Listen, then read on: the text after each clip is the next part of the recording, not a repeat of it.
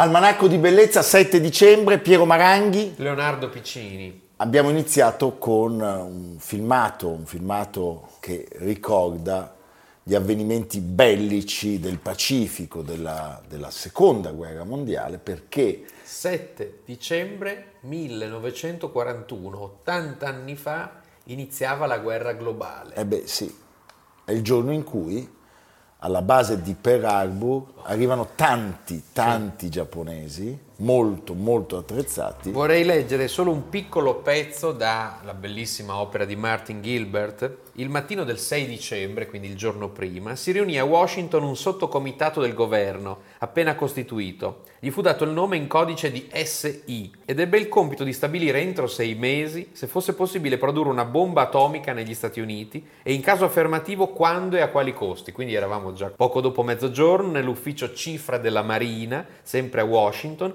un membro del gruppo, la signora Dorothy Edgers, tradusse un messaggio diplomatico segreto mandato quattro giorni prima da Tokyo al console generale a Honolulu, Kita, attraverso il cifrario Magic che gli americani avevano decifrato già molto certo. tempo prima, dove si diceva a Kita che da ora innanzi doveva mandare rapporti regolari su tutti i movimenti di navi, sulla posizione dei loro ormeggi e sulla messa in opera di reti antisiluro a Pearl Harbor. Estremamente allarmata, la signora Edgers cominciò a tradurre altre intercettazioni, tutte dello stesso tenore. A questo punto, alle tre del pomeriggio, portò le sue traduzioni al capo del dipartimento traduttori, il tenente Alvin Kramer. Dopo alcuni minori rilievi sulla traduzione, Kramer le disse: Vi torneremo sopra lunedì. Lunedì era l'8 dicembre. Quando era, quel giorno arrivò tardi. non era più necessario alcuno studio dei documenti. Domenica 7 dicembre le forze giapponesi attaccarono con implacabile successione la Malesia, Pearl Harbor, le Filippine e Hong Kong, il tutto nel giro di sette ore. Si era aperta la strada della guerra globale. Eh sì. È l'azione che determina l'ingresso degli Stati Uniti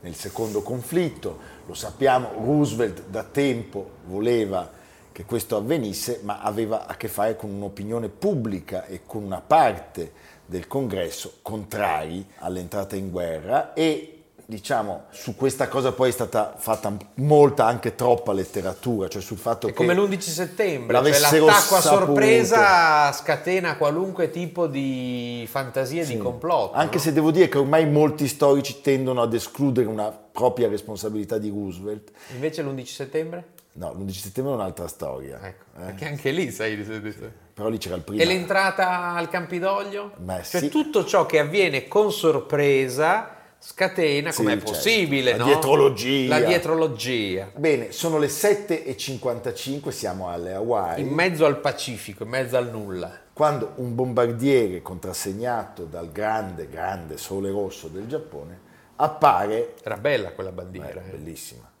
poi l'hanno cambiata dopo. Sì. Appare nei cieli eh, dell'isola di Oahu e inizia questo attacco che credo sia il più pesante attacco in termini di perdite sì. non umane, intendiamoci, ma che cosa accade quel giorno? Cioè arrivano 360 apparecchi che sono tutti diretti verso la base militare di Pearl Harbor. Sì, era una manovra che era iniziata già da un mese. Pensa che loro riescono, i giapponesi, a mobilitare una forza impressionante navale in silenzio radio, cioè tutti devono avere un piano, questo sono straordinari, cioè il 22 di novembre si concentra nella baia delle isole Kurili, nella baia di Tankan, una forza di sei portaerei, un incrociatore leggero, nove cacciatorpedinieri, due corazzate, due incrociatori, tre sommergibili, cioè una forza che non si era mai vista. E da lì navigano in silenzio radio verso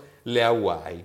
E devo dire, in queste due ondate, era prevista una terza, che poi non ci sarebbe stata, vengono affondate cinque delle otto grandi navi da guerra, sì. tre corazzate e altre sette navi e nel tentativo... E gli aerei, 188, 188 aerei, aerei, distrutti a terra, a terra. A terra. Sì. E perdono la vita anche 2400 militari. Di e... cui pensa 1177 sulla corazzata Arizona. L'Arizona. E 1200 altri vengono feriti. Eh, I giapponesi perdono sostanzialmente solo una trentina di aerei, un grande, un grande sommergibile e cinque sommergibili cosiddetti tascabili eh, oltre a un centinaio di morti.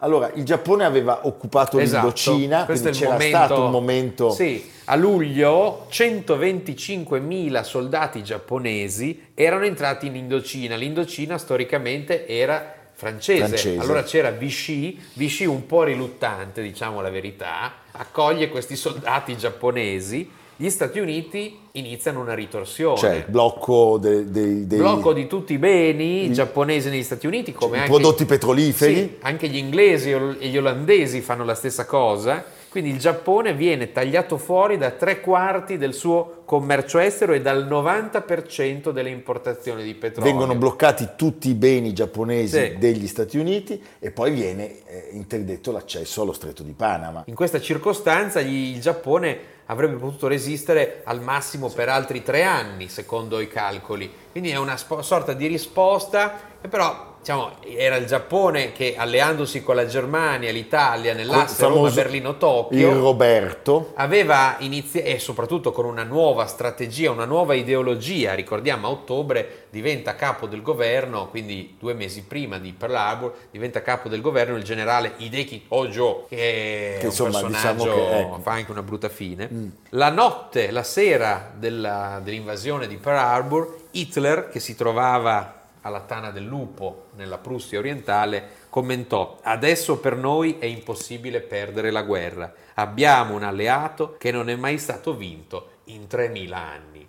E questo ti fa capire perché quando poi perdono fanno così capricci i giapponesi, perché è vero, non avevano mai perso. Non avevano mai perso. Sei bambini quando dicono no, no. Beh, diciamo che poi tutta la storia avrà un epilogo drammatico, drammatico e tremendo. Che cosa accade prima del, del, 7 dicembre di Pearl Harbor? Loro cercano di negoziare con gli Stati Uniti, sì. ma sanno già che a un certo punto sarà necessario scendere in guerra. Sì, gli Stati Uniti gli pongono delle condizioni quasi impossibili, cioè lasciare i territori in, in Indocina, Indocina, ritirare il riconoscimento del governo fantoccio di Nanchino e uscire dall'asse. Eh, insomma, era un po' troppo. Infatti già Churchill eh, il 20 novembre telegrafa a Roosevelt e dice non ho molte speranze e dobbiamo tutti essere preparati ad affrontare grossi problemi, forse subito. Churchill è sempre Cassandra, sì, capisci sì. tutto prima degli altri. Diciamo che Yamamoto, l'ammiraglio, un personaggio straordinario. Beh, un personaggio veramente straordinario, che è il comandante in capo della, della flotta combinata, è convinto che l'attacco a sorpresa sia la mossa decisiva che potrebbe determinare l'esito della guerra fin dal primo giorno e quindi si decide di sferrarlo. Prego la regia. Yesterday, December 7th, 1941, a date which will live in infamy. The United States of America was suddenly and deliberately attacked by naval and air forces of the Empire of Japan. Indeed, one hour after Japanese air squadrons had commenced bombing in the American island of Oahu. The Japanese ambassador to the United States and his colleague 外務省は確かに delivered 真珠湾攻撃が始まる30分前に最後通告をするよう formal ワシントンの日本大使館に指示したそうです Sai Allora- cosa disse Yamamoto? Abbiamo svegliato il gigante, disse agli ufficiali che brindavano in suo onore. Che Dio ce la mandi buona. Eh, Eh, in effettivamente. effetti il gigante poi in pochi mesi eh, avrebbe messo in piedi una macchina da guerra che avrebbe rovesciato tutto. Tra l'altro, dopo il Un solo nome, Nimitz. Nimitz, il- è il- che oggi dici la Nimitz perché Eh. c'è, una, c'è una- una certa imbarcazione. eh? Sì. Il congresso riunisce subito una commissione di inchiesta per cercare di fare luce su- su- sull'accaduto, fa saltare i vertici militari, quindi si fa un po' di repulisti eh, e soprattutto si chiama l'ammiraglio Chester Nimitz che ehm, diciamo eh, dice subito una cosa secondo me molto rassicurante, cioè è meglio non essere intervenuti perché ne, a- ne avremmo prese ancora di più. La volpe e l'uva, Eh, capito? dire. Cioè la Sì. flotta giapponese in quel momento, in quelle condizioni, era Ecco, assolutamente ric- ricordiamo solo per, comple- per completezza che la cosa non si esaurisce a Pearl Harbor. No. I giapponesi sbarcano in Malesia, occupano Shanghai, Bangkok.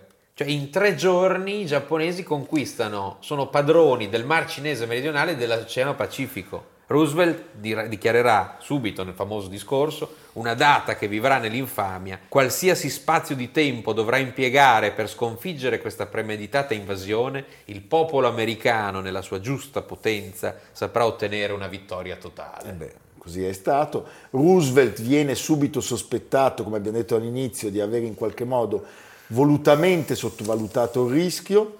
Si parla di una sua certa reazione indifferente, se non addirittura rilassata, al giungere delle terribili e ferali notizie che venivano da Pearl Harbor. In realtà, come abbiamo già spiegato, la sua sembrerebbe invece essere stata una posizione lineare e a finire sul banco degli imputati, manco a dirlo, ci, fi- ci finisce sempre lo stesso, cioè il terribile Hoover.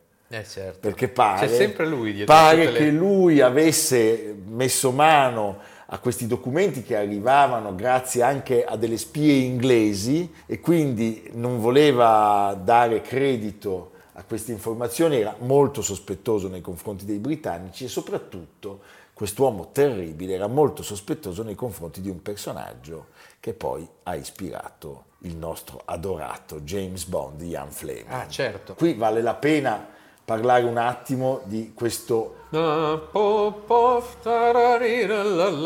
non è quello lì però. non è quello, non è quello eh, a 50 sotto zero, Zero. i cosacchi dello zar, Eh, ma è, è Dushko Popov, Sì. che è una mitica Bellissimo, era un spia, un agente segreto pazzesco che aveva anche il vizio, vizio, aveva anche la dote di essere un, un grandissimo conquistatore di cuori. Eh certo. E quindi, ci ricorda a qualcuno, Hoover non sì. piaceva. No. A Hoover non piaceva. No, Hoover aveva un fidanzato, personaggio, un personaggio orrendo. orrendo. Faceva collezione di tutte le cose più turpi. ricattava tutti. Sì. Allora, questo, questo Popov era, diciamo, ufficialmente schierato con l'intelligence tedesca, ma in realtà collaborava con gli alleati. E quattro mesi prima dell'attacco, Popov condivide proprio con l'intelligence britannica e con l'FBI un questionario su Pearl Harbor. Di fatto, pur non menzionando il piano dell'attacco, viene segnalato ampiamente l'interesse giapponese per quell'area.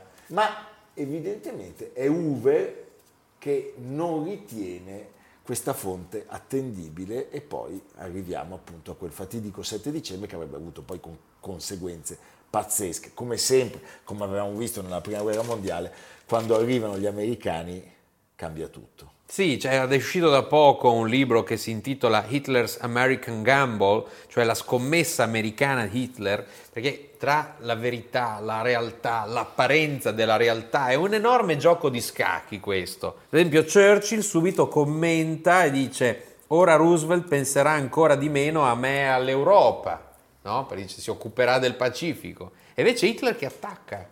Hitler immediatamente dichiara guerra agli Stati Uniti, dobbiamo fare noi la prima mossa e questa sarà la sua condanna, Certo. il suo vero suicidio. Come disse Taylor, commise suicidio per paura di morire. Mamma mia. Sì. È inequivocabile poi che l'8 dicembre dello stesso anno, cioè il giorno dopo, il congresso, quasi all'unanimità, stabilisca che è venuto il momento di entrare in guerra. E da allora alle Hawaii ci si va solo per le ghirlande di fiori. Sì, per le ghirlande di fiori. A noi ce le danno di carube. eh?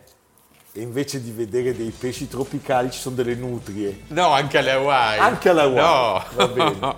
A fra poco.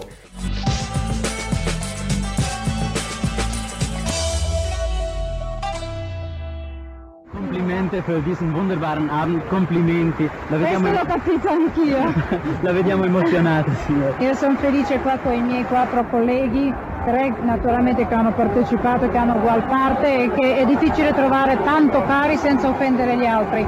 Abbiamo lavorato, ci siamo sacrificati, ci vogliamo enormemente bene e, e da quanto pare abbiamo, ci, si sono, cioè, erano contenti tutti. Ecco. Serata sono commossa, sono troppo emozionata anche per parlare. Vorremmo vederla presto a Zurigo, Io in lo Svizzera. spero, grazie. Siamo rientrati con questo piccolo estratto che ci ha mostrato una delle prime più mondane della storia. Pogliuto, Maria Callas e Corelli, Antonino Votto sul podio. Quella sera c'erano Onassis, la Maxwell, Grace di Monaco e Ranieri. Eh, capisci? Perché il 7 dicembre è il giorno in cui si inaugura il teatro più importante del mondo. Di tanti palpiti e di tante pene è davvero cosparso il cammino che conduce non a una semplice prima, ma alla prima per antonomasia. Questo l'ha detto un amico caro che è Placido Domingo. Una meraviglia. Beh, bellissimo, che di prime ne ha fatte molte, è uno dei top nella classifica dei 7 dicembre, è il tenore che ne ha fatte di più. Davanti a lui ci sono un basso e un baritono, che sono Ghiaurov e Capuccilli, Ah, tra gli uomini. Tra le donne, invece, e penso sia giusto, tributare a Mirella Freni e alla città di Modena, alla città di Leonardo, questo riconoscimento c'è proprio Mirella Freni che supera Maria Callas e Waltraud Maier, sette prime la, Mar- la Mirella, sette prime. eh? E tra i direttori, primissimo Riccardo Muti, poi Claudio Abbado, poi Gianandrea Gavazzeni, poi Riccardo Sciai Che Olimpo. e Daniel Barenboim. Però, però, Però questa non cosa... è sempre stato così. No, inizia nel 1951 Sì. con i Vespri siciliani, sempre con Maria Callas, diretti in quell'anno dal direttore mitico E perché si anticipa? Victor De Sabata. E perché, si perché Victor De Sabata fa questa scelta? Perché prima si faceva il 26, cioè l'inizio Sì. del giorno di Carnevale di dicembre, il giorno di Santo Stefano. Pensate Allora, l'inaugurazione il 26 di dicembre oggi. Oggi sarebbe impossibile. Impossibile. E questo secondo me è un motivo che non si dice, ma è forse il vero motivo. No, cioè l'Italia cambiava. Cambiava, si Cambiava. andava- si andava a sciare. Poi è vero che si recupera un mese di manifestazione, cioè di programmazione, no? E poi si unisce eh, Il patrono. il patrono Nato a Treviri. Nato a Treviri, come Com- abbiamo come ricordato Carlo insieme, Marx e Mia Ceran. Ceran. E Esatto. quindi sì, si mette Quindi tutto insieme. Sant'Ambrogio, Sì, sì, è una milanesità. il nostro vescovo per antonomasia, sì. Tra l'altro, ecco, vorrei ricordare No, che e- Ecco, se posso dire una cosa, scusami Leonardo, va sempre ricordata anche l'importanza non solo mediatica, ma politica del 7 dicembre, perché è il momento in cui il mondo si ferma e guarda al teatro Meneghino, in cui si parla di musica, si parla di teatro musicale, si parla di cultura, e poi si intervistano nel foyer personaggi molto esperti. molto Vabbè, esperti. qua sei malevolo. No, ma a parte questo, ricordiamolo, il 7 dicembre porta nelle casse del teatro Eh. una quantità di denari che diversamente non sarebbero come dire, recuperabili. Cioè, È una vera festa, I biglietti hanno un prezzo stellare. Sì. Tutto è sponsorizzato solo per il 7 dicembre, cioè ci sono gli sponsor del 7 dicembre e poi la visibilità mondiale della diretta. Quindi insomma, è un evento di fronte al quale bisogna tutti fare chapeau. Ricordo il mio primo 7 dicembre alla Scala come se fosse ieri. Anche se parliamo di un po' di anni fa, è rimasto impresso vivo nella memoria. E una volta entrato nel teatro, qualcosa è cambiato per sempre nella mia vita. Un po' come capita nelle storie d'amore, quelle importanti, che non finiscono mai. Chi sono io? Sono solo una delle tante voci che amano questo teatro. Non una delle più importanti, certamente, perché le voci importanti, quelle che tutti ricordano, sono le loro.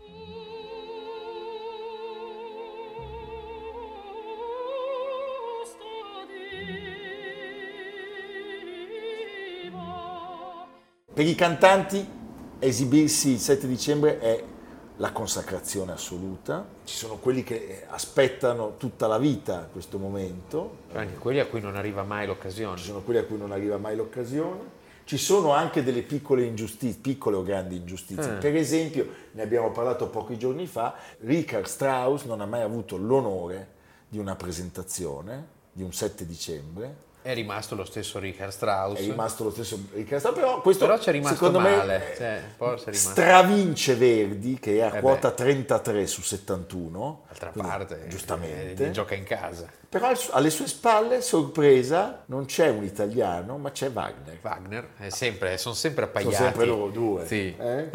Beh, diciamo che eh, è veramente un momento magico, sono stati fatti degli spettacoli che hanno avuto poi una fortuna straordinaria, io penso per esempio al Falstaff di il Falstaff padano di Giorgio Strehler, che iniziò con Lorin Mase per poi essere ridiretto da Riccardo Muti. E quest'anno siamo contenti perché il titolo Macbeth è con la serata del 7 dicembre del 2021 in cima alla, alla classifica dei titoli del 7 dicembre, a pari merito col Don la, È rassicurante. è la quarta cosa. volta. Eh? È rassicurante. quarta- Beh, una... Macbeth milanese, la scala. Beh, stupendo, si no? riparte dopo Sì. tutto quello che abbiamo avuto alle spalle. Quindi- Devo dire che c'è anche una bellissima mostra alle Gallerie d'Italia, intesa San Paolo, proprio di fronte alla scala, fino al 14 febbraio, che si intitola Prima della Prima, il rito dell'inaugurazione della scala nell'archivio Publifoto intesa San Paolo. Sono un'ottantina di immagini bellissime, anche molto interessanti per questioni di costume, per i personaggi, per la ironia di certe situazioni. A cura di Aldo Grasso sono stati scelti tre anni simbolo, 1946, cioè l'anno della, della riapertura, quindi Toscanini, la raccolta di fondi di cui fu anima il sindaco Greppi e il Ghiringhelli, che poi sarebbe stato soprintendente, un fundraising a cui parteciparono le più grandi famiglie Certo. milanesi, il 51 appunto, che è l'anno in cui si decide la prima, la prima del 7 dicembre, e il 68, che è l'anno ribelle, quello L'anno in cui, ribelle in e cui ci sono le foto... Don Carlo Capanna lancia le uova. E ci sono le foto dei paltò, come si chiamavano, colpiti dalle uova, che Dalle poi uova. Aldo Grasso giustamente dice sempre uova marce, si scrive, si sottolinea sempre uova, che poi sono difficilissime le uova marce da trovare, quindi magari sono uova poi Sono anche uova normali. basta. Sì.